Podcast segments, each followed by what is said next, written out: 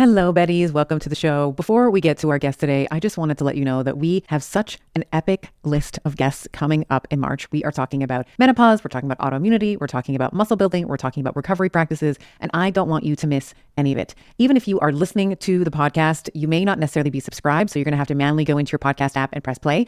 I would love for you to hit that subscribe button so that you are getting the podcast as they are released. It's going to make me oh so happy to know that you are a subscriber of the pod. You are officially a Betty in the Bettyverse. And of course, you are never going to miss an episode and be the first to know when it drops. Thank you so much. So, when you are fasting, when you are cold, uh, you are activating these defense mechanisms that are not only designed to keep you safe in that moment, but they provide longevity benefits as well. So, we know that people who don't eat all day long, um, who engage in uh, things like, you know, cold showers or prolonged fasting, they tend to live longer. Uh, so, these are mm. some things that I would be encouraging people when we're thinking about you know doomsday like body doomsday preparation it's mm-hmm. about getting back to some of these foundational basics sleep exercise fasting proper nutrition. Of course, community is also a really big part of that. Welcome back to the Better Podcast with yours truly, Dr. Stephanie Estima. This show is for high performing women who want better bodies, better minds, better relationships, better sex, and better families and want to hear from a woman that can take the complex science and make it easy to integrate into everyday life. Every week, I'll be giving you access to world class scientists, medical doctors, plastic surgeons, professional athletes, Olympic gold medalists, Hollywood actors, parenting coaches, sex experts, and psychologists. I am always looking to answer this question What are the simplest things that we can do today to get better tomorrow? I am part geek, part magic, and it is my mission to be the voice for women. Let's get better together. Hello, friends, and welcome back to another edition of Better with Dr. Stephanie. I am your host, Dr. Stephanie Estima. Today, I wanted to bring you another episode on SARS CoV 2 and COVID 19, otherwise known as the coronavirus. And this was an Ask Me Anything episode that we had planned to, we had scheduled for a while with Stephanie Major, my co host, and myself. But this time we decided to flip the script and really just go into a lot of the details in terms of what we know about SARS CoV 2, its mechanism of action, how it gains access into the cells, why it's different from influenza, why it's even different from the SARS epidemic that we saw in 2003. And we started, I made a very relatively few strong comments on people who are not practicing social distancing or who are minimizing lethality and the severity of this situation with love of course as i often do uh, and and with data because that's how you win.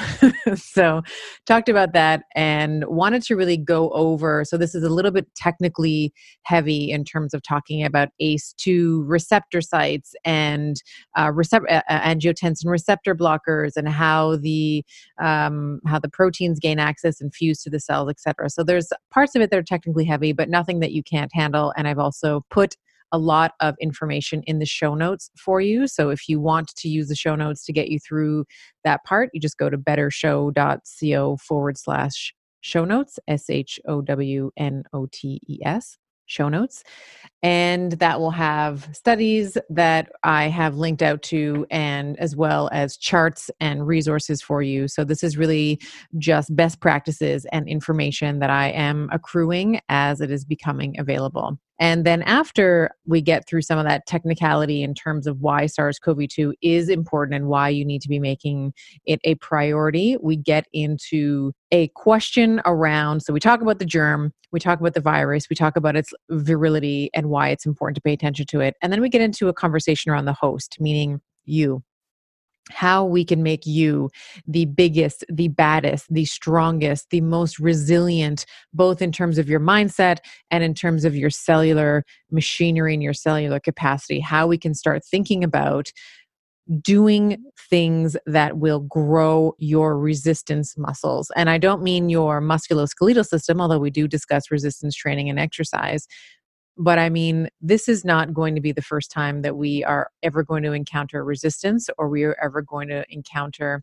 things that are difficult. So we talk about lifestyle medicine and healthful practices that you can be implementing right now for the immediate term. So, what you can do right now to help with prolonging as much as you can the time between now and if you were to contract the coronavirus or SARS CoV 2. And then we talk about things like things you should be eating, how you should be thinking about fasting, because my fasting recommendations are very different during this time. We talk about um, supplements that you can be taking. We talk about resistance training. We talk about sleep. And I talk about what I'm doing with my kids, how I'm getting them to hand wash. Um, and I hope that you'll enjoy uh, the question that I asked them to get them to scrub. They are scrubbing their hands like pros right now. So uh, stick around. That's towards the end of our conversation. And really, this is just uh, more about information, getting you the information that I want and need you to have in terms of why we take that we should be taking this seriously. And Florida, I'm looking at you uh, right now, so please uh, take hold of this message. And really, this is just about how I can be serving you in this time. So our podcast schedule is a little disrupted. We are going to be releasing this Today is Thursday, so I'm going to hope to get this out in the next day or two to you. And I am looking for your feedback. So you can reach me on Instagram. I am at Dr. Stephanie Estima, or you can reach me on Facebook. I'm active on both platforms, and you can tell me what it is that you need, and I will make sure that I am trying to prepare content and serve you during this time. Because as long as we are over prepared, that will help precede us from falling into panic. So, without further ado, please enjoy this special AMA with Stephanie Major and myself on SARS CoV 2. I am a huge fan of the Bio Optimizer's Magnesium Breakthrough.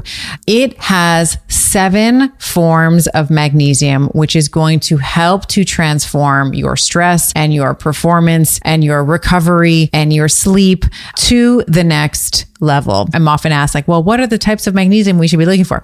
So there's magnesium chelate and citrate and bisglycinate and malate, sucrosomial, taurate, and orotate. They have various effects on the body. Bisglycinate, probably the most bioavailable and most absorbable. Malate, it's found naturally in fruits, helps with migraines, chronic pain has been shown to help improve depression. Magnesium citrate uh, helps with arterial stiffness, it helps with maintaining a healthy weight. Magnesium chelate's important for muscle building, recovery, and health. The list goes on and on. You're basically getting them all in one supplement. Each supplement itself is 500 milligrams of magnesium, which I feel is such a great dosage as a great baseline for most women.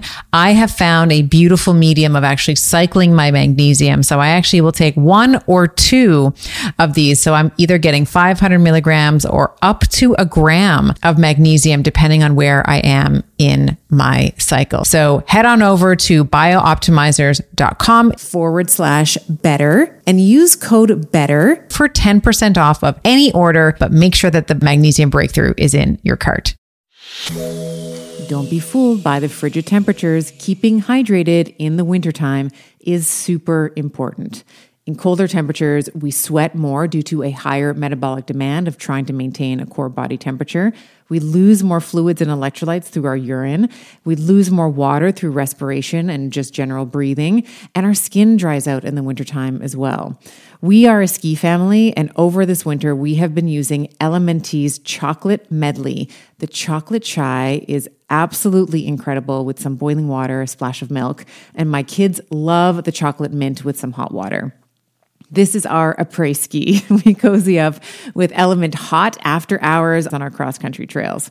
Now, for a limited time, you too can get the LMNT Tea chocolate medley and enjoy them hot as I have been doing with this exclusive insider bundle for you. When you buy three boxes of any flavor, it doesn't have to be the chocolate, it can be any of the flavors that they offer, you are going to get the fourth box free. If you head over to drinkelement.com forward slash Dr. Estima, you'll see that exclusive offer at the bottom of the page. That's D R I N K L M N T dot com forward slash D R E S T I M A. And tell me which of the chocolate melody you love the best. So I have my hostess with the mostest, Stephanie Major, alongside with me. Welcome back. Thank you so much for having me. I love. I, we can't be together in person, but you know, I feel your energy even through um, a call like this. So I'm so glad that we can have a discussion today, and I get to see, I get to see your face and have that connection with you because I'm, I'm really missing it. I'm sure a lot of people are feeling the same way with people that they love, but yeah, get on a video call with them because even just seeing you right now just lit me up. So I'm really excited to have this this conversation with I you. I haven't seen you in so we were complaining the last AMA. We were like, we haven't seen each other for two weeks. This is the longest. And now I think this is actually going to be the record because I haven't seen you now, I think, in person for two weeks. Right. Um, and it doesn't Yeah. look like it's going to be stopping anytime soon.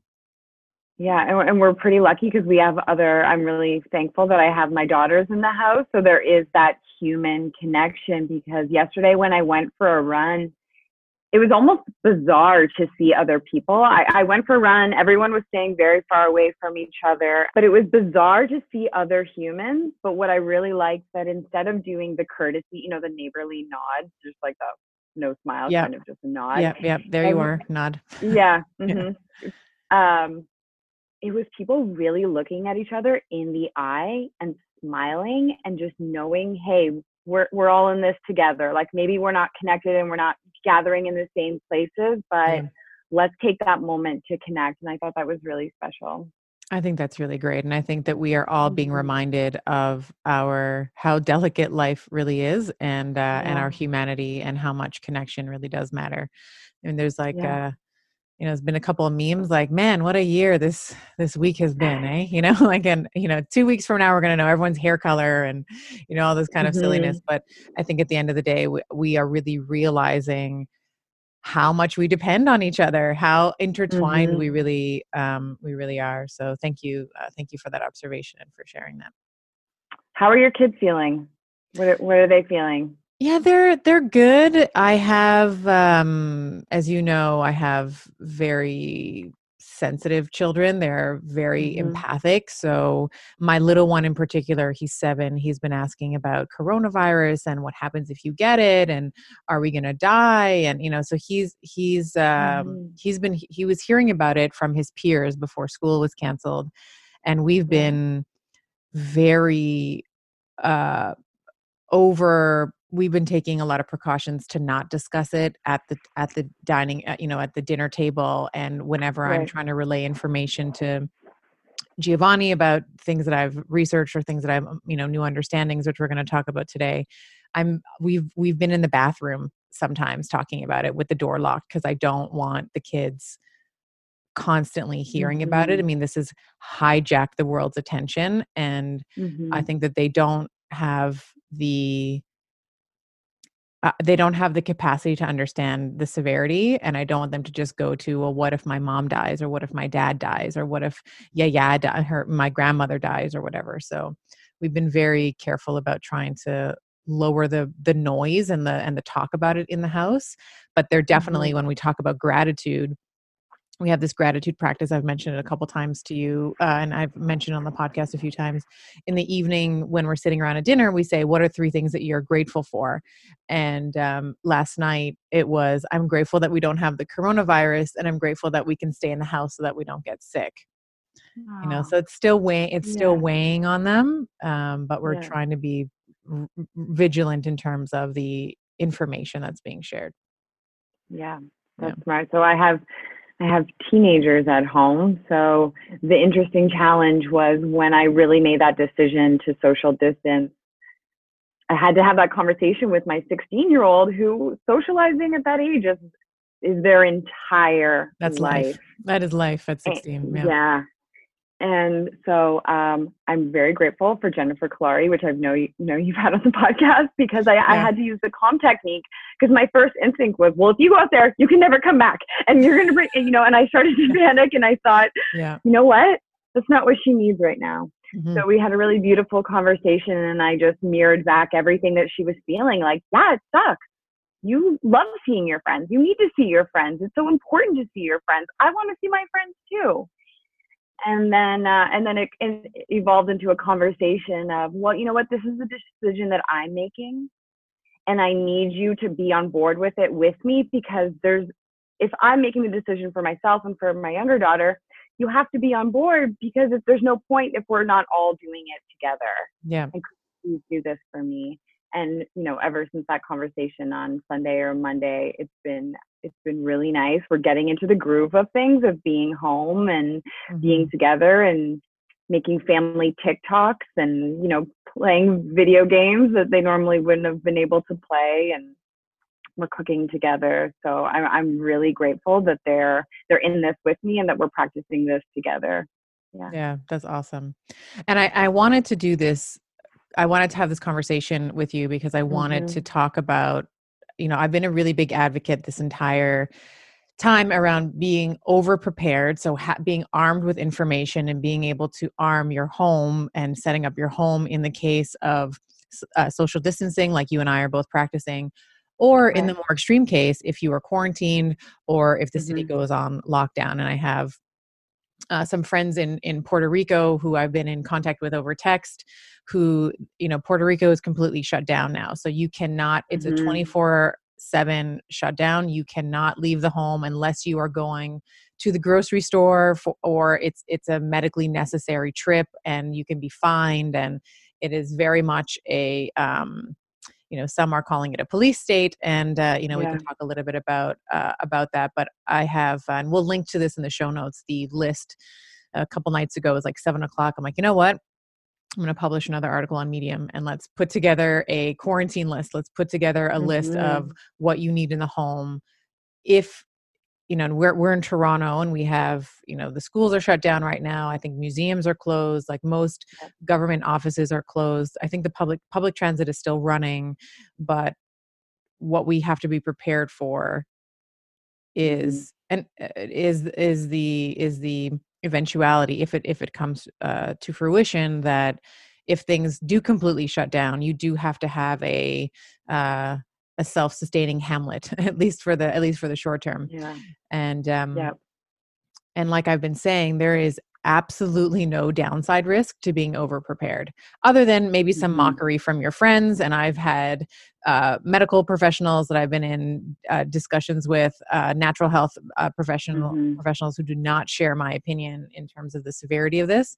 And um, it's been interesting over the last week to really see there's two main camps, right? There's two sort of uh, groups that people can fall under. One is this is really serious and it's going to get worse, and we need to take drastic measures right now, which is the camp mm-hmm. that I firmly fall under.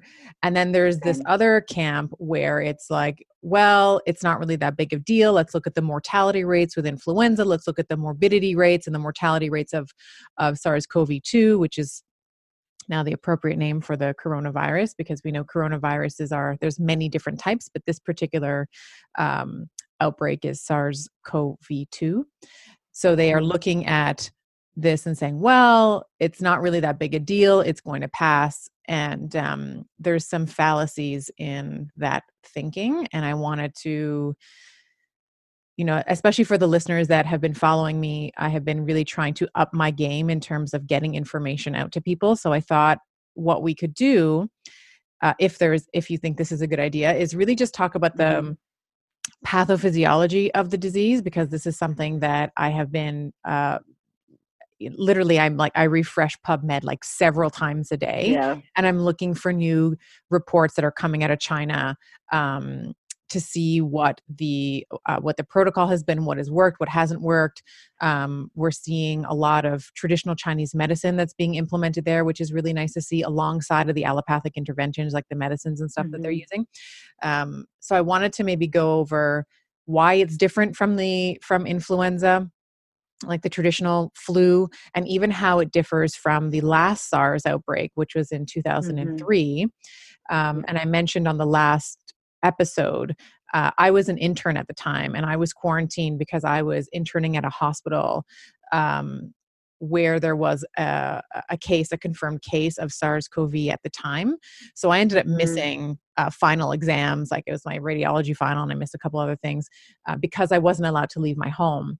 Um, and at the time, I was rolling my eyes and like whatever this is so stupid now i have to like take my radiology final in the summer versus you know in march or whenever it was and yeah. um and um yeah, so I, I wanted to talk a little bit about why this is different, why the morbidity rate is different, and um, and we can talk a little bit about mortality as well. Uh, I think that that might be useful, especially. I mean, you and I were on Mm-hmm. a call uh, a couple days ago with some of the most brilliant minds in in business. Like these Mhm. were, you know, Mhm. you could argue that these were like the most successful business owners uh, in the country, uh, and they didn't really understand. th- Their businesses were still open. They were still going out in the public. They were almost. There was one uh, person in particular who was almost like rolling his eyes around. There's only one case in my town, and Yeah. um, and it's not his. It's not his fault. It's just I It's think that not. there Yeah. It's just he doesn't understand like he doesn't understand the science why would he um, and then when you get these opposing views you know if you li- if you Mhm. happen to listen to someone who's like oh it'll pass oh look it's getting better in china oh look it's Right. you know then there can be this kind of skewed uh, perception on the severity of the disease No, I love that we're going to talk about this because out of my own mouth, I've said to you a couple days ago, I'm lucky to have private conversations with you. I said, you know what? I would rather almost just get it so that I'm not living in fear and I've had the flu before. So Mhm. what if I just had it and then I just got over it and then I'm not living, you know, looking around the corner for this dark monster that's going to get me. right And so I would love to, to for you to speak on, you know, why this is different. And I was pregnant at the time for my oldest daughter Jade during SARS, hmm and I didn't have it. You know, it was a completely different thing than it is now. So I would also love to hear why why it's different. What what's the difference between then? Why weren't we? Why didn't it um, happen this way? Why weren't we quarant- everyone quarantined then or practicing social distancing then? hmm So I'm all I'm excited. I'm ready to I'm ready to fall forward into my laptop listening to you speak about this. awesome all right so uh, first thing i'll say is this is going to be kind of dense technically dense. So the show notes are really going to help you here. If you are somebody who really wants to understand why this is different i am going to be building out the show notes uh, as much as i can with references uh, with papers uh, with diagrams if i can um, just to help you understand what this is. So if this is seeming like it is a little bit technically dense then the show notes will really help you out here.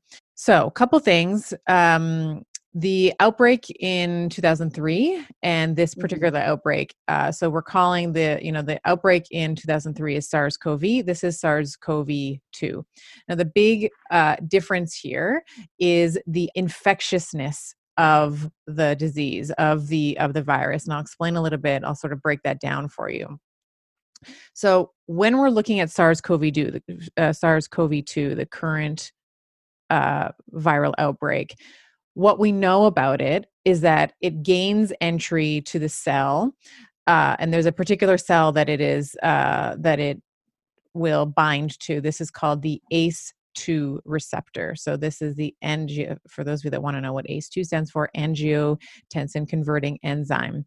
So it will bind to this receptor and it will gain access to the cell and then it can use the cell's machinery to uh, to propagate to replicate itself. Now when we think about the ACE2, why that's significant is we see ACE2 receptors and we see uh, this ACE2 in abundance in the lung. Uh, so we see a lot of um, this type 2 pneumocyte. We see this a lot in lungs, uh, in the lungs. We see this in the heart. We see these receptors in the intestines, and we see them in the kidney. So, when we're looking at the deaths from this virus, what we see most commonly is that people, uh, there is some type of, uh, there's almost always uh, lung collapse or the uh, pulmonary um, uh, pulmonary function has been uh, very heavily retarded, meaning that it is attenuated. We also see a lot of myocarditis or infection or cardiovascular issues as well. So these two things tend to mm-hmm. go together. And one of the reasons why I am most concerned about this virus as it pertains to North Americans is we know that most North Americans have some sort of, well, we know that about 42 and change, I want to say 42.5, 42.7% of Americans in the US are considered obese. And before my Canadians punt that, uh, you know, punt mm-hmm. that schema to our fat cousins to the south, uh, I will offer that in 2017, uh, 64% of Canadians over the age of 18 were considered right. obese. So we are obese as a society, and with obesity, we know that that is very much the linchpin for most diseases cardiovascular, hypertension, um, type 2 diabetes, any type of metabolic uh, derangement in terms of hormonal control, the glucose insulin dance, etc. So this is why and we'll ha- we'll I'll sort of plant the seed now and we can come back to it. There's an there's a, an immediate need in terms of what we need to be doing, but then there's a longer or more maybe more an intermediate to long term question that we need to be thinking about in terms of what how can we take our power back because these are mm-hmm. for, by and large things that we have control over and we have a lot more control over our cardiovascular risk hypertension obesity type 2 diabetes than i think most of us realize so I'll come back to that. So we have ACE2 uh, expressed in the lungs, the heart, the kidneys, the liver. Now, what happens is a lot of these patients are on ACE2 inhibitors. So we will see patients with hypertension, type 1 or type 2 diabetes, um, on ACE2 inhibitors with, or something called an ARB, which is uh, an angiotensin angiotensin receptor blocker. Mm-hmm. Now, the those have been shown to reduce inflammation in those patients but in in particular with covid-19 as it relates to covid-19 we, what we're seeing is this can be can and i'm using this word very intentionally can be a precursor to more severe complications if and when you do get infected. Because what happens when you're on these types of medications is you are up regulating the ACE2 receptor. And if you have more of that ACE2, then that gives the virus more access uh, to invade those particular cells.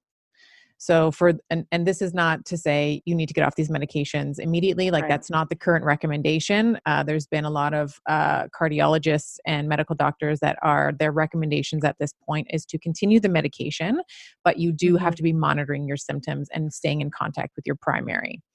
Um, one of the things I wanted to potentially bring up as a as a further note of uh, of concern is uh, in I think it was early March there was uh, some German German scientists who uh, wrote a paper on the tropism of coronavirus, meaning like the the reason why it has been able to uh, propagate and grow as fast as it has, and mm-hmm it is because on the when you look at the structure of the virus there is something called a furin cleavage site on the spike protein don't worry about what that means. Basically mm-hmm. what that furin spike um uh, sorry the cur- uh, the furin cleavage uh, site means is that that virus is able to fuse to a variety of different cells. So we talked about the lungs the heart the gut uh, and the kidneys expressing that mm-hmm. ACE2 uh, receptor site. But the other concern is that the virus can also invade other cells, even that that express that low ACE2. So there was a there was a report um, uh, that I just read where there was from China where they were able to demonstrate that the COVID or the SARS uh, SARS-CoV-2 was had was able to invade the central nervous system and it had caused encephalitis in or, or like inflammation of the brain um, mm-hmm. in one of their patients. So I don't say all these things to scare you um, mm-hmm. but what i'm what i'm trying to demonstrate hopefully in the most clear way that i can is that this is not the flu. The, we know what the flu is, right? It's right. it's a terrible couple of days. You stay at mm-hmm. home. Maybe you're vomiting. Maybe you're sweating. Maybe you're nauseous. You lose your appetite. Uh, you know your bot. You know your immune system is trying to expel uh, the virus. This what's very different about this is that for the first couple of days uh, so the mean they're talking about five days or so now. It used to be they they were saying 12 to 14 at one point but now it's like a mean of five days where someone can be completely asymptomatic before they start to before they start to show symptoms. Yeah. and that's not like if you have the flu you are pr- you I mean, maybe there's a day or two of incubation but you are pretty sick pretty quickly and that is a good thing because your your body recognizes the invader and is mm-hmm. like just trying to expel it with this guy it's silent for the most part even though we can you know there's been some reports out of china where they have the patients were completely asymptomatic but on chest x-ray uh, they were already showing some of the mm. um, uh, the changes in their lung they you know they take a picture of your lungs and they can see there's opa- opacities in the in the chest x-ray even before the patients are symptomatic so uh, this is why the social distancing um, is so important and this is really a message for for Florida in particular, if you are a Floridian and you are listening to this, uh, for whatever reason, I don't know why, but the, the culture or the narrative in that particular state seems to be I'm American. I'm going to do what I want. I'm in a warm place and it's spring break and I'm going to go there anyway. Um, but what we know is that you could be completely asymptomatic and be transferring this to all of your friends and then later that day they can transfer it to their parents or other people or their yeah. grandparents if they're seeing them. We know a lot of people especially in canada they live in you know they live in they go to florida over the over the winter time. Yeah. So so it and they're saying that the amount of cases double every four to five days, correct? With no social distancing? Right, exactly. So that's uh, what you're referring to there is the R naught or the rate of spread. And what we know is if there's no uh, measures in place like social distancing, it's two to five days where the where the rate of infection can can spread because it is this particular virus is about a thousand times more virulent than the previous SARS um, mm. virus. And I will also just say, I didn't say this at the beginning, but I'll say this now. I'm not an infectious disease specialist. Okay. So I am mm-hmm. not, um, I'm not an immunologist. Uh, so, you know, I want you to just take what I'm saying with a grain of salt. Know that I am a very good amalgamator of information. Uh, so that is what I have been yeah. doing here. So what I am presenting is case reports. Uh, I've been, I'm presenting papers that I'm reading, uh, but this does not, this podcast obviously does not replace, you know, right. anything that the WHO is recommending or the CDC or anything like that. But this is really just my effort to get information out to people mm-hmm. especially mm-hmm. especially the the healthcare providers who are kind of shucking this off as not a big problem and in my mm-hmm. opinion at this time that is completely irresponsible and demonstrates a lack of understanding of the right. of the mechanism of action and the lethality of it. We had I have a, a friend in in New York who uh, had COVID uh, nineteen. He is recovered from it now, so he is you know mm-hmm. past and in incredible shape. Like he's in great shape. You know, yeah. trains athletes, all this kind of stuff.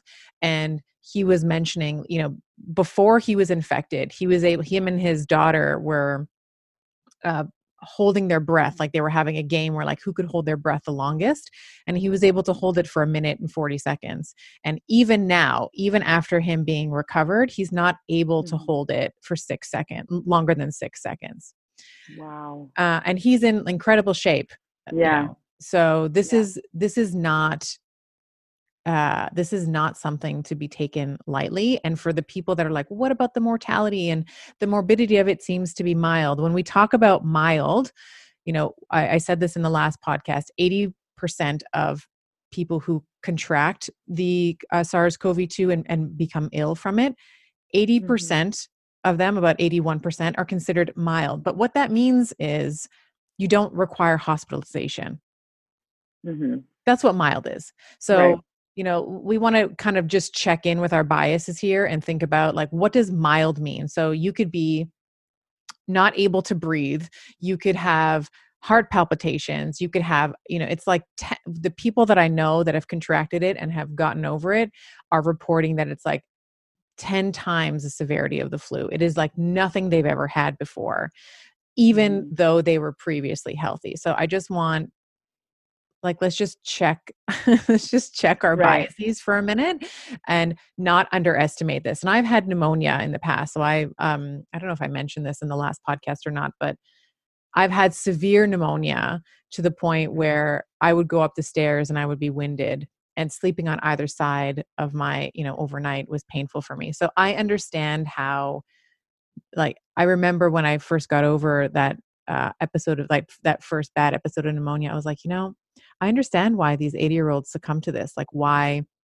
because they mm-hmm. don't have the they don't have the grit they don't have the cellular reserves to be able to get over this so um does that make right. sense and we've yeah that makes total sense and we've both worked in hospitals we both have children i've had to go to the hospital with you know with a daughter with a broken foot yeah um who we know the hospitals we know how busy they are we know how overloaded they are on a good day so yeah. doesn't that 20% not terrify you if 20% needed hospitalization or some sort of intervention or healthcare that's a that's a lot of that's a lot of people if we don't really slow down this curve like it's just yes. there's no way that we can handle that many people and I don't have stats on Canada because it is incredibly hard to find information. Yeah. uh, in, about Canada, the one thing I will say about the states is you can find anything you want about uh, American statistics. So hmm. uh, I will give you an Amer- I will give you an American stat here, uh, and we can just assume that this is very similar in Canada, but I, I don't have the data for sure.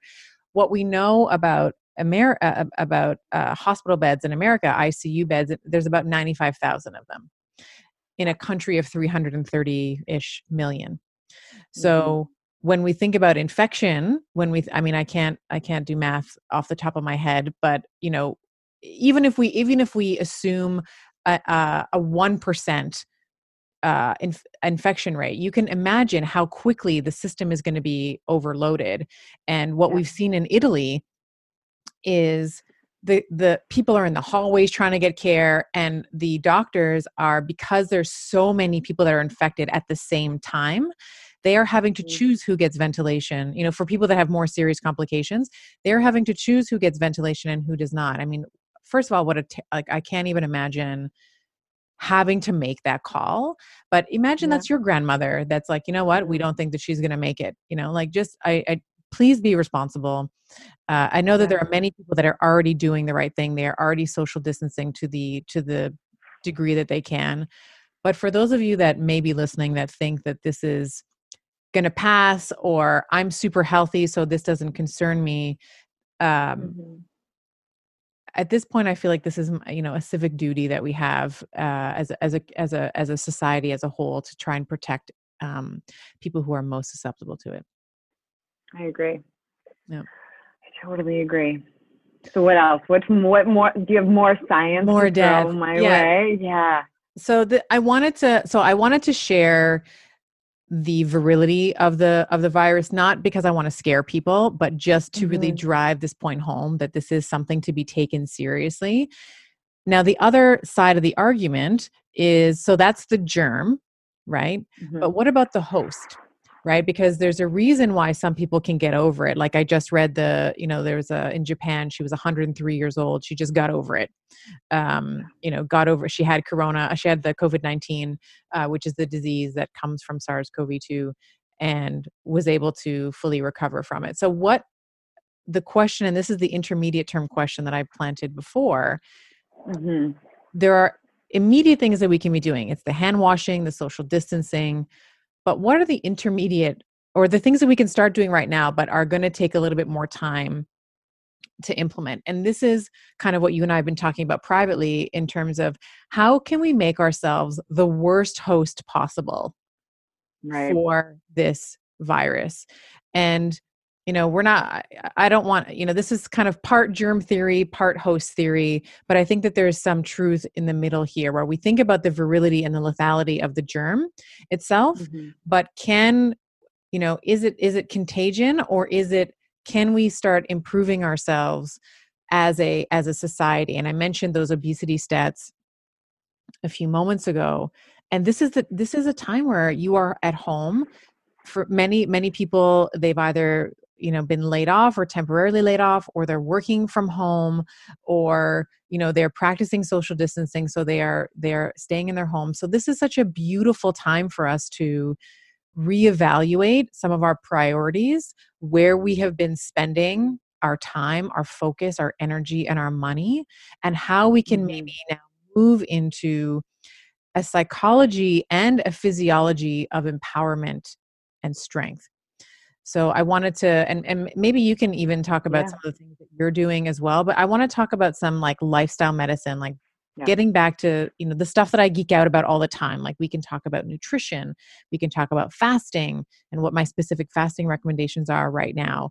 Uh, exercise, which I know you've been engaging in. You were talking about your run, and also mm-hmm. our our mindset around this because it is so easy for us to get into this fear and hysteria around corona and around mm-hmm. SARS-CoV-2 and I think that we really do want to be practicing things that are going to get us into those parasympathetic states or you know as my friend Sachin uh, posted a meme uh, the other day and it's sort of tongue in cheek but it was you know survival of the calmest right like how can we yeah. be the calmest and how can we ride the wave here but also st- you know engage in a new beginning for ourselves okay i love that let's just let's start with fasting because my my first thought was great Dr. Stephanie, this is the first, best time for me to fast ever. I'm going to go on the longest fast. I yeah. don't, it doesn't matter. Like this will save food in my home.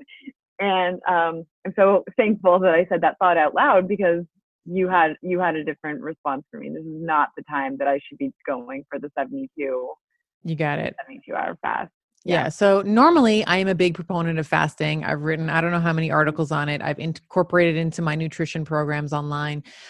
For right now, we want to be thinking about fasting in two different ways. So I whenever I talk about fasting, traditionally what I'm what I'm referring to is a fast that lasts longer than 24 hours. I am incredibly bullish on sauna as a therapy for recovery, heart health, and overall aging well. I personally decided on an infrared sauna from Sunlighten because of the range of far wavelengths and near infrared wavelengths that it offers. Saunas help with detoxification and rejuvenation to rid your body of toxins. It helps with heart health by improving circulation, reducing blood pressure, and helping keep the arteries supple. It helps with muscle recovery by easing the tension and soreness to recover faster. And of course, stress reduction. With the warmth and the relaxation of sitting in a sauna, it's crucial for hormonal balance and achieving a state of well being necessary for a strong physique and a strong mind. If you visit sunlighten.com slash better and use code better to get a discount. That is sunlighten, S U N L I G H T E N dot com slash B E T T E R and use code better at checkout. So at this point, I am not recommending fasts longer than 24 hours. Now, do I have an RCT to back that up? No. Do I have any papers that suggest that fasting for longer than 24 hours is going to increase your susceptibility to uh, COVID 19? No. But what I mm. am working off of is my knowledge of fasting, what happens during a prolonged fast. And what we know is that during a fast, we are it is a stressor to the body. So it is your cortisol levels are going to increase. It is going to be you know you're going to be activating there's a lot of benefits to it but what we what i'm most concerned with is the cortisol rise in a longer term fast. So mm-hmm after the fast, of course, we know that there's all these immunological benefits. We have new uh, immune cells that are being born. We have um, uh, new native cells to tissues and organs that are being born, and it is uh, it is a wonderful thing. But for right now, the type mm-hmm. of fasting that I am recommending for people is to still engage in that daily, time restricted feeding window, or what m- most people would refer to as intermittent fasting. So you're mm-hmm. still restricting the hours in which you eat, but you're still eating every single day. Uh, that's my recommendation for right now and for the next little while because you're still going to get the ben- like the circadian uh, biology benefits, meaning that it is going you're going to help. You know, you're not going to be eating right before you go to bed, so you're going to be helping with your sleep. You are going to be uh, potentially fasting a little bit longer in the morning. So you're going to be getting, you're going to be able to get into that ketogenic state or that state where you are producing ketone bodies. Um, but longer fast than 24 hours are something that I would just, for, for, you know, and again, no RCTs, but just we want to be mm-hmm. easy with our bodies right now. Any fast where you are restricting for 18 hours. So if you do like that 18 6, uh, so you're eating for six hours, fasting for 18, or or the uh, the other one would be 16 8 so fasting for 16 hours eating for 8 hours. You're still seeing a nice drop in insulin during that time and a nice bump in growth hormones. So you're still getting a lot of those physiological benefits but they're just not as big as when you were to do a 72 hour fast or 96 hour fast or whatever so yeah fasting that's my recommendation for fasting the food is is again this is what we talk about in the estima diet all the time is honoring your cells with nutrient dense foods mm-hmm. so I know that a lot of people have been stocking up on on packaged goods and I'm not saying to get rid of those things, but maybe what you can do is also stock up on things like olive oil and yeah. nuts and seeds and salmon uh, you know, canned salmon and uh, mm-hmm. canned sardines and canned vegetables like you know the canned uh, tomatoes and the beans and the that kind of thing which are going to impart more health benefits than the the mac the, the mac and cheese or the instant potatoes or you know whatever right yeah. you mentioned sleep a little bit too and i know you're such a big fan of sleep how important is it right now to be you know should people be up all night you know playing video games consuming, or should they be getting yeah, consuming yeah. the news yeah no and i would thank you for bringing this up because that's actually the first place that i'd like to start with people yeah. is this is your home this is the perfect time for you to be sleeping like just make a little pinky promise uh, to me uh, and major that you will sleep for 8 mm-hmm. hours every day this week and you know people that are mm-hmm. concerned with weight loss like i always joke like this is the cheapest diet you can ever engage in if you want if you if yeah. weight loss is the goal sleeping for eight hours every single night you will see that your you know your belly uh, if you have extra weight through the abdomen you're going to see that your belly is going to uh, come down you're going to see that you release water weight you're going to have a less tendency to eat you when you're sleep deprived you also want crappier foods right it's this vicious mm-hmm. circle where when you're tired you want more of the processed carbohydrates. When you're tired you're less motivated uh, to work out. When you're tired you tend to be in the area of your brain that is in more fear and more panic anyway. So mm-hmm. i want it you know sleeping is like top top top priority um, right now. And some of the ways that you can really improve that some of the ways that you can really get into a really great sleep is by putting hard boundaries around the amount of information that you're taking because we're all home right now so we all have yeah. where's my phone like we all have our phone we can all be scrolling and like literally every second post is about coronavirus right now mm-hmm. so really just choosing maybe two or three times in the day where you go to the who or the cdc or if you want to check out uh, there's a nice map that john hopkins uh, university has put together in terms of the amount of confirmed cases throughout the world if you want to be checking mm-hmm. that one two times a day and other than that like that that's it you know yeah. um, because now everybody has an opinion on it everybody can just get on and do a facebook live about coronavirus and it is going mm-hmm. to overwhelm your system um, right.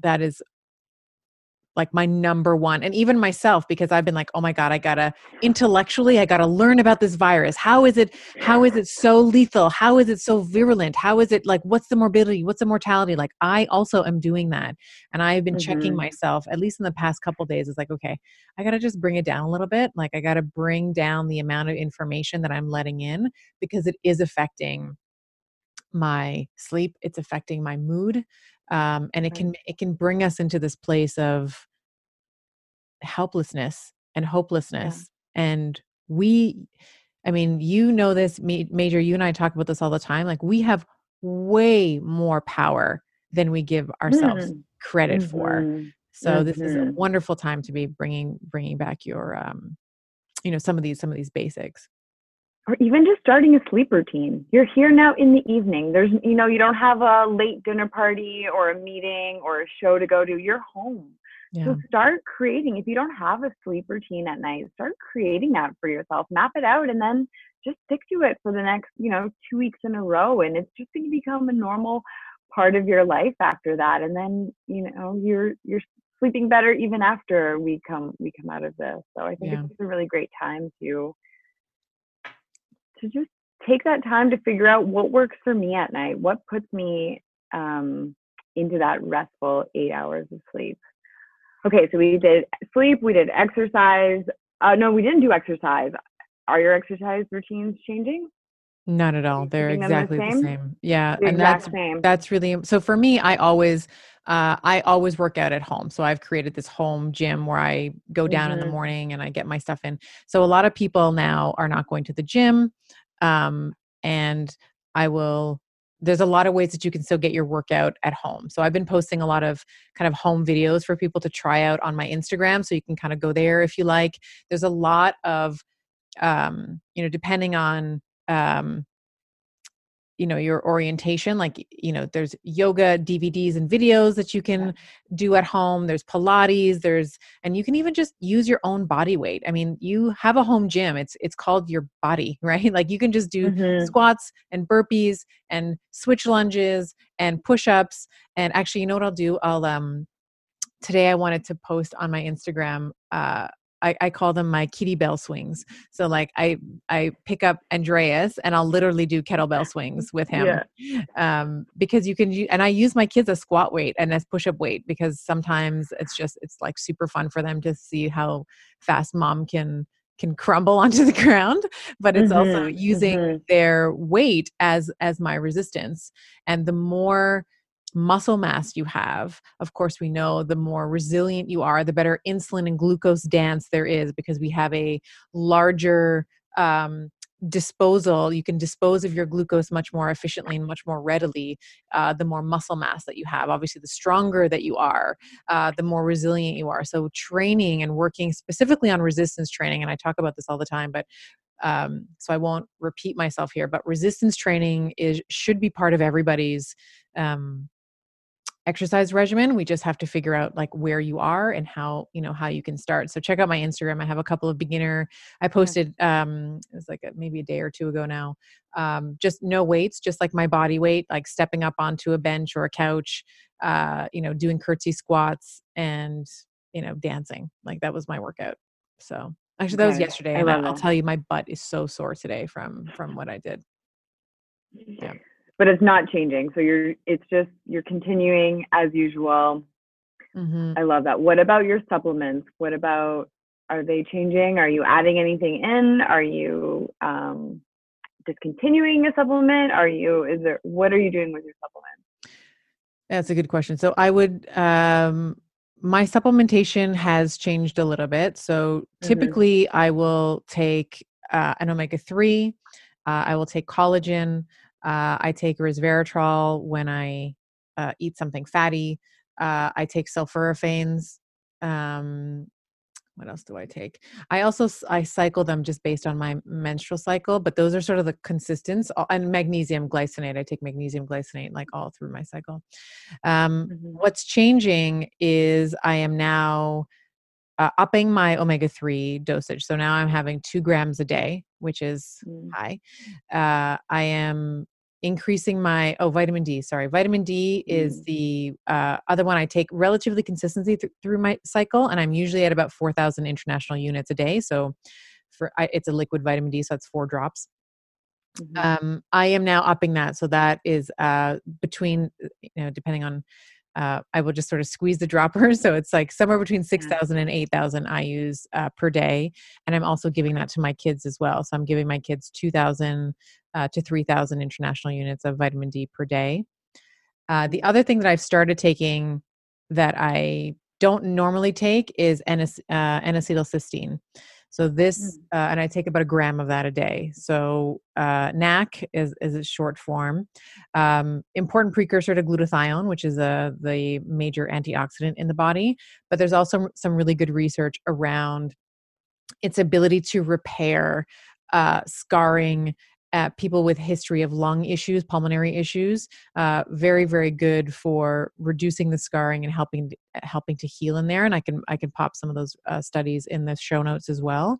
So I've started to take that again, just a because of my history of having uh, severe pneumonia about it was about 10 years ago that I um, that I was dealing with this, but also just as a as a potential prophylactic. And again, there's no supplement on the planet at the time of this recording that has been shown to mm-hmm. treat or prevent uh, coronavirus, but these are just general immune boosting things. And I don't like supplement, I don't like things to be complicated with supplementation. Like, Right. I just want to grab a couple of them, take them, and be on my way. Um, there are some people that take gobs and gobs of supplements like every day. There's like 40 supplements Yeah. that they take. And I I don't do that. So uh, the only ones I would add in, I would be upping your omega three if you already are not taking one, and we can Mhm. link in the show notes the one that I'm taking if that's in, if that's Mhm. of interest. Uh, vitamin D, uh, and I like a D3 K2 blend. So I don't like D2, I like D3, and I like to pair that with a K2. And then um, the NAC, the N-acetylcysteine, is the only addition to my regular supplementation routine. Okay, good. We'll put those in the show notes. Yeah. And your mindset. What are you doing for that beautiful mindset of yours? Is it has it been challenging? Is are you fluctuating between feelings? Are you feeling? How are you feeling? Yeah, I mean, it for me, I am always I love to live in my brain and I don't like to live in my body. Like it's it's something that I'm softening into and I'm trying to integrate the two together. So initially um and I think I mentioned this. I wasn't really paying a lot of attention to this. I thought it was just like another SARS-CoV. It wasn't going to be like that big of a deal.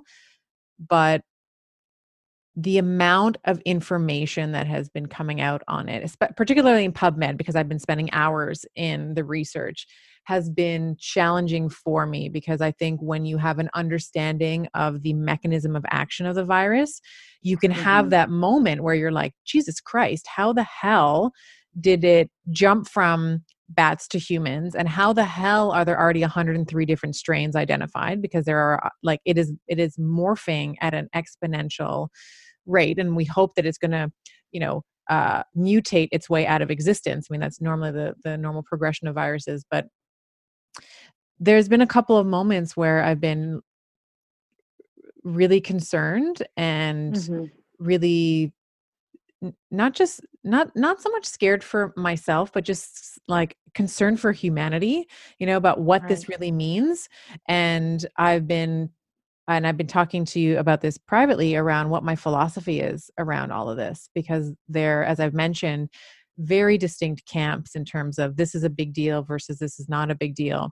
And the people mm-hmm. who are saying this is not a big deal are the ones that are focusing on the mortality rates of influenza and and so forth but there is something to be said around the argument of making the host the most inhabitable like make like if you are Mhm. infected with this virus if you can be the healthiest version of yourself that you possibly can that's not a really uh, you know friendly environment for a virus because what they want to try and do is they want to try and overtake this like they want to try and overtake your machinery so that they can continue to replicate. So um yeah there's been a couple of moments that have been difficult for me but what has really been helping is um is meditation. So i have been doubling down on my meditation practice and i typically meditate after i exercise. So i will have my so i'm getting into my body and then i go and i sit in, in and breathe into my body. So that's been something that's been really helpful and actually i just remembered if i can just mention one thing uh, Mhm. about the uh, about the virus it is um when we look at some of the complications of the virus one of the things that we're seeing is something called ARDS or acute respiratory distress syndrome and the protocol for this and I've talked about this for years and I always get blowback from physiotherapists and chiropractors who don't understand mechanics but the the standard protocol for someone with ARDS is to put them on their stomach because it increases capillary perfusion, it helps with diaphragmatic breathing, and they will often intubate. So if somebody uh, if someone can't get any oxygen in, they need to intubate. They need to literally force oxygen into your body via ventilator. And sleeping on your stomach, this is another thing I wanted to bring up. This might be a Yeah. good practice to start practicing sleeping on your stomach because what we're doing is we're training the diaphragm. So the diaphragm is this muscle that kind of sits underneath uh, your lungs.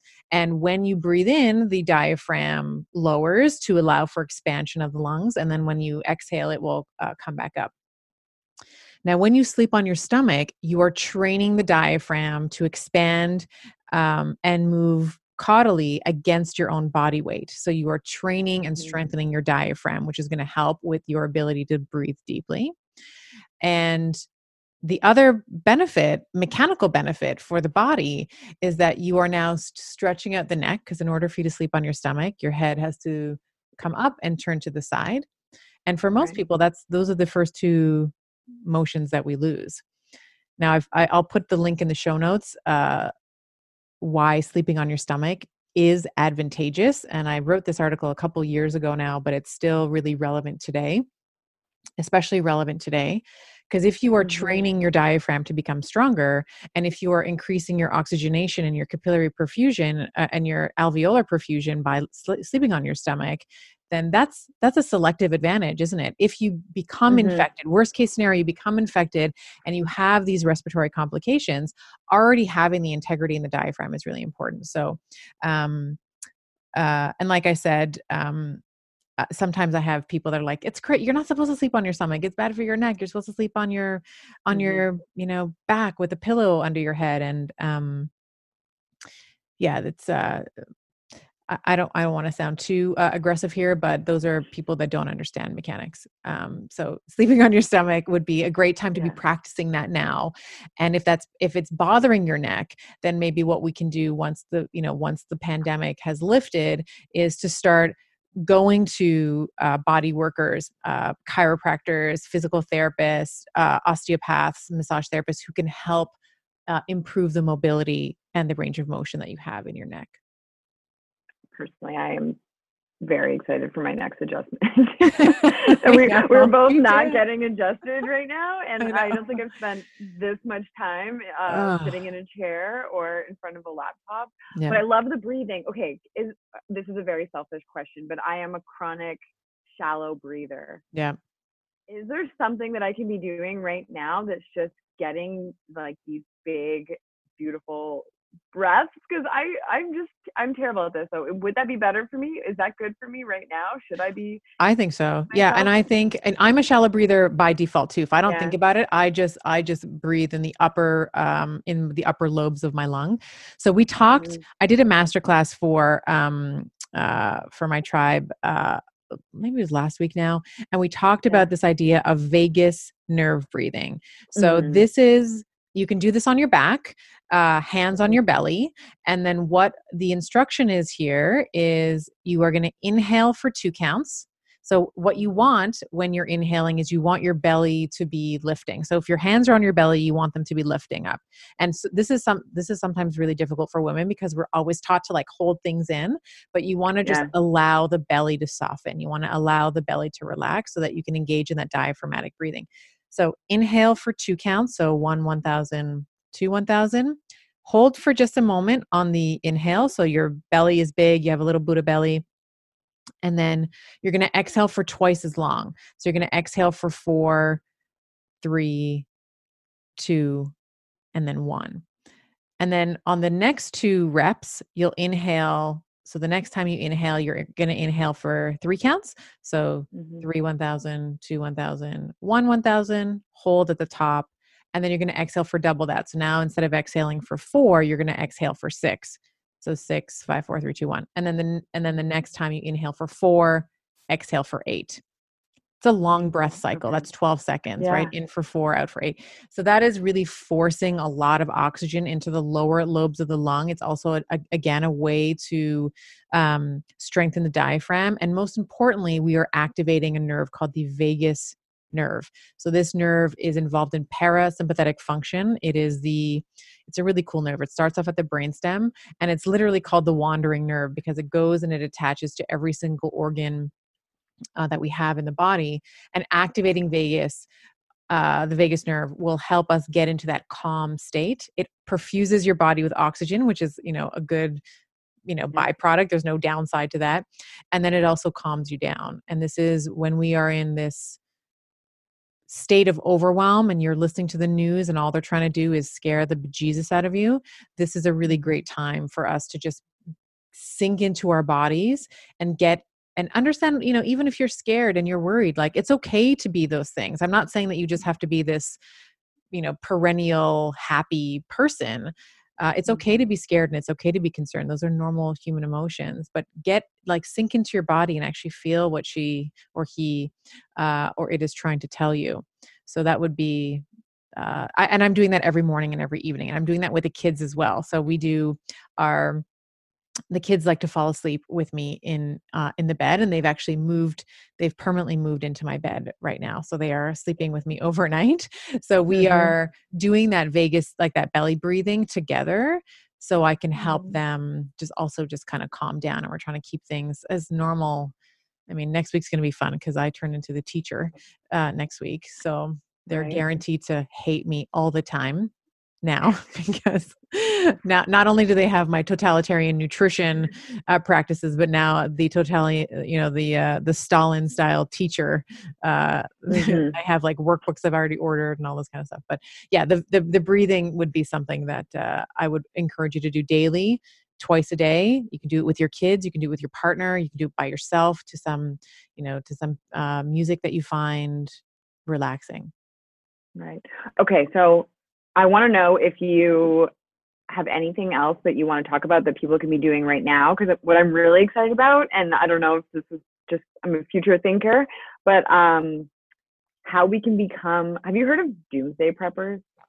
No. What is that? Okay, so these are preppers who it's fascinating, and I know they're all going like, "See, I told you," but they're always planning for an apocalypse, and it's always about like food and water and you know stuff that they can do to their home but what i what i love what you're talking about is how do we become like body doomsday preppers like how yeah. can we make ourselves how can we prepare for something like this happening in the future which the likelihood is probably good there now that we know that something like this could travel globally we need to be prepared so yeah. tell us tell me if you have anything else that we can do be doing right now but also let's dive into how do I how do I train for the next possible time that this could this could happen? Yeah, so we've talked about sleep, so doubling yeah. down on sleep, nutrition. Uh, I mean, I am a big fan of eating a carb appropriate lifestyle. So we mm-hmm. talk about this in the Estima uh, diet. So if that's something that you want to engage in, whether it's a ketogenic diet, which you can find lots of free resources online to engage in, or if you want to come into a community like ours, uh, you can uh, exercising and incorporating a lot of resistance training. And I, I like mm. to think about resistance training as training your resistance, right? So this is, you're not training to become good at lifting weights, you're training to become good at life because you are doing hard things, right? Like not I, when I wake up, there's not like I don't want to work out every day. Like there's some days where I have motivation, but most days I'm like, oh God, I gotta go downstairs again and do do the same thing I did yesterday but that develops grit right? Not only the mental grit from mm. following through on something but it develops self-trust because you made a promise to yourself and you're following through on it. But on a mm. cellular level it also develops cellular grit because you are doing hard things. Um, the fasting we've talked about the only other thing i would i would actually add to this would be cold showers. Again hard thing something i hate I hate to take mm-hmm. a, I love I my warm too. showers. But when you do it, it is something again, making a promise to yourself. It creates uh, resilience, mental toughness, and it also creates cellular grit as well. And if you want to think about how exactly it does that, you, you can go back to my conversation with Dr. David Sinclair on sirtuin activation. Um, I forget what episode he is. I want to say 11 or 12.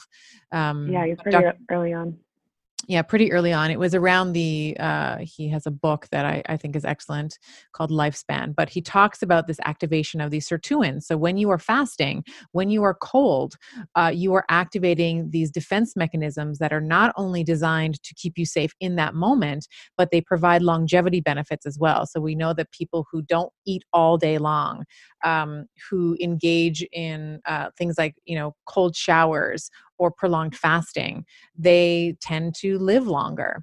Uh, so these are mm. some things that I would be encouraging people when we're thinking about you know doomsday like body doomsday preparation it's mm-hmm. about getting back to some of these foundational basics sleep exercise fasting proper nutrition of course community is also a really big part of that which we haven't uh, talked about yet but th- these are all really basics to health and i think that that is how you make yourself an inhabitable host that is how you make mm-hmm. yourself not really desirable to the virus or if you are infected it, uh, uh, and you do have uh, symptoms your resilience, like the ability for you to draw on the reserves that you've already created are going to be much greater. It's like it's like a bank account, right? If you continue to put money right. into it, when you need to make a withdrawal, there's more money to take out. It's the same kind of um, thing. So I would say cold showers. And if you have never taken a cold shower, you don't have to do the whole thing cold. You can just the last 30 seconds to a minute, just turn off mm-hmm. the heat, pretend like you're jumping into a lake, because that's the only way that yeah. I was able to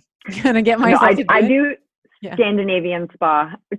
have you ever been to one of those where you do the circuit? So it's like the hot pool hot and then the steam room, yeah. and then you go under. So I'm just like, I'm at a Scandinavian spa right now and blasting myself with this cold water. Yeah.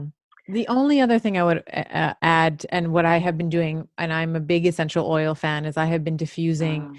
things that are known to to shunt cortisol. So I have grapefruit uh, diffusing in my bedroom overnight.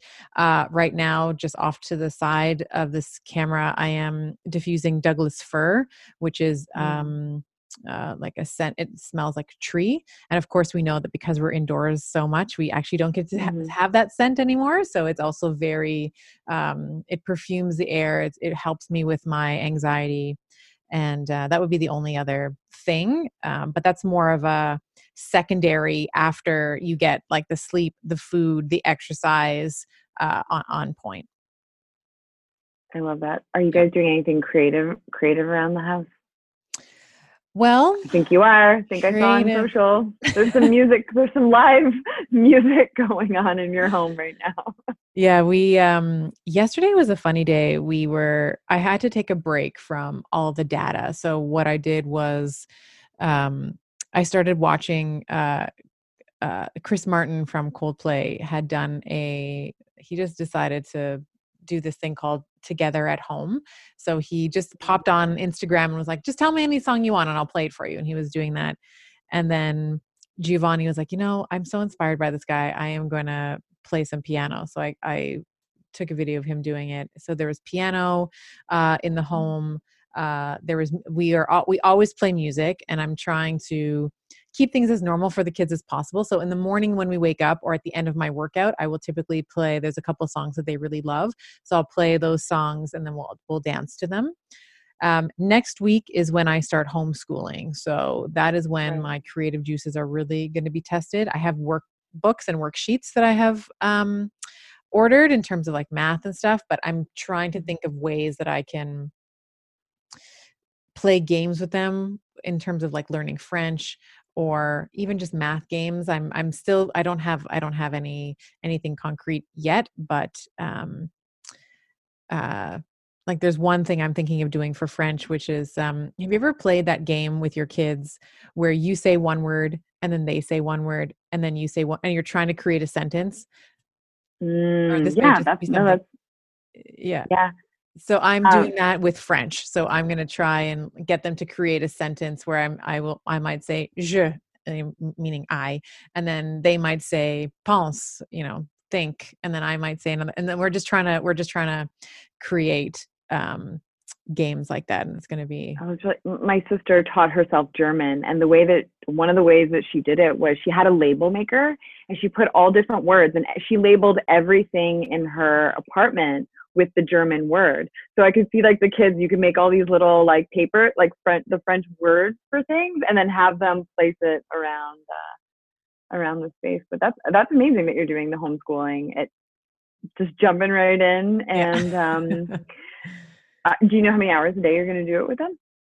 We've come up with a schedule. So the uh, the hours I'm not sure because I'm not a really big yeah. fan of just like one hour of mm-hmm. math and break, then one hour. Because what I find, mm-hmm. especially with my older uh, son, is once he gets into something, like he's into it. So I almost want to. Yeah get him into that flow state and then he can go as long as he needs to and then when he needs a break then we'll go into an activity so then we'll get into like i have basketball stuff bikes and toys and stuff that they can just run around outside um, with because I'm a really big, like, really big on activity and then learning because we're waking up the frontal lobe, waking up the motor cortex.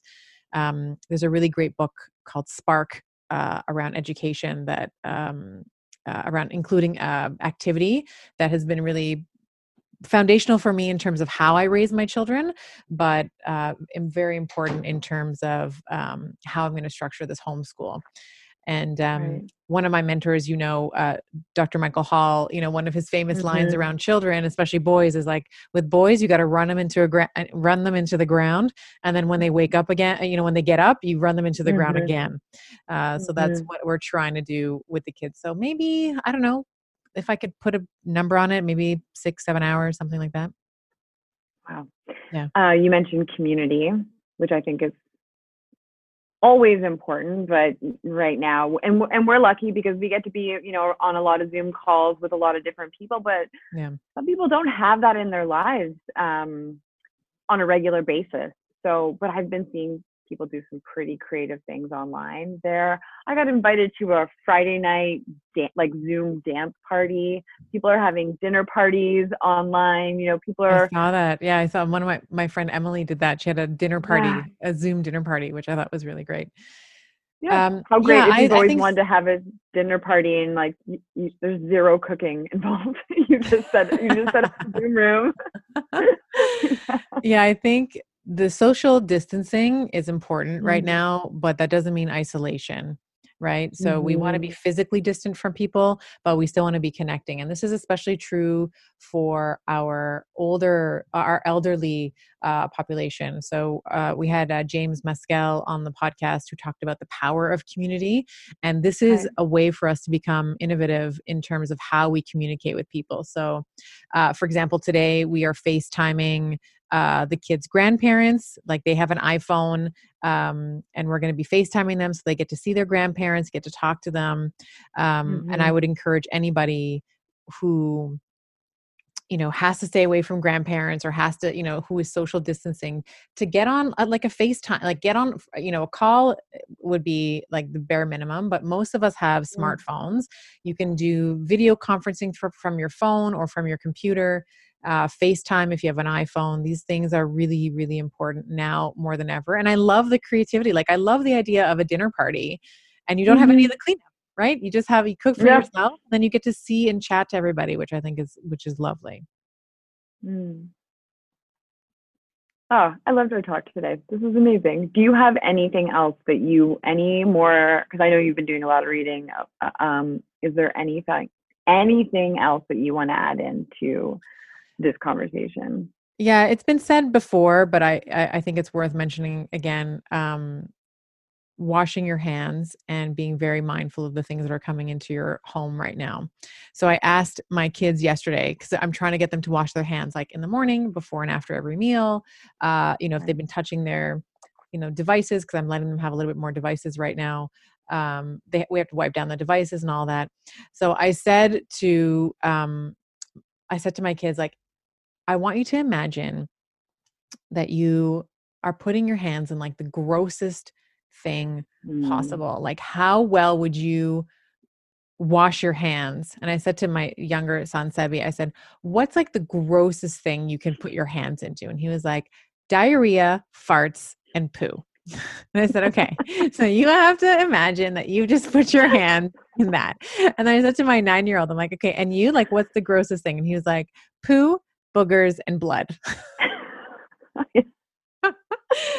so I want you, the listener, to imagine maybe those are not the three things that are the yeah. grossest things for you, but what is the grossest thing you can imagine putting your hands into? And how would you wash your hands afterwards? Yeah. So, like 20 to 30 seconds, getting into all those little crevices, you know, that would be my last sort of parting words is like hand washing like a maniac and disinfecting. So, we are not even right now, any Amazon packages, we are opening them outside and then disinfecting the box, disinfecting everything before it even comes in so it can't be airborne. So that would be my last sort of parting wisdom is hand washing. Um, I love that. I'll tell you the adult version. This is the adult version. It's imagine you had to chop 10 jalapenos Yes. you know for this fake dinner party that you're that you're having over zoom yes. and then you had to take your contact lenses out Ooh. how well would you wash your how well would you yes. wash your hands in that yeah Perfect. All right. So I hope that this has been really yeah. useful um, uh, mm-hmm. for the listener. Uh, and I hope mm-hmm. that I've been mm-hmm. able to persuade some people to really not only understand the mechanism of action with the disease, but also how we can be moving forward. How can we be bigger, better, stronger? I feel like I'm saying like a mm. Kanye West song here, but like yeah. faster, better, you know, uh, how we can really rise from this and answer the question how can I be the best version of myself metabolically, physiologically, psychologically, you know, from a psychological perspective as well because these are really this this virus at least for me has been I've been questioning questioning everything, everything that I do, what mm-hmm. I believe, what I don't believe um, mm-hmm. So I think mm-hmm. that this is a an opportunity for us to emerge or emerge as you know the biggest, baddest versions of ourselves. Amazing. Mm-hmm. Thank you so much for taking this time with me today. Can't You're wait welcome. for the next one. Can't All wait right. for the next one. I can't wait to see you. Yeah, soon. I know. Soon, soon. I love you. All Thank right, you so much. I hope you enjoyed today's episode. For those of you who want to continue on this week's Geeky Magic Carpet Ride with me, visit bettershow.co forward slash show notes. You'll find research, links, summary notes, musings that I prepared in preparation for the podcast, and I often throw in some of my best practices, bonuses, and links. All the juicy bits are in there for you. And now for the obligatory legal and medical disclaimer. This podcast is for general information only, and the advice recommendations we discuss do not replace medicine, chiropractic, or any other primary healthcare provider's advice, treatment, or care. In the consumption of this podcast, there is no doctor patient relationship formed, and the use and implementation of the information discussed are at the sole discretion of the listener. The information and opinions shared on this podcast are not intended to be a substitute for primary care, diagnosis, or treatment. This episode is brought to you by yours truly, Dr. Stephanie Estima, and Leverage.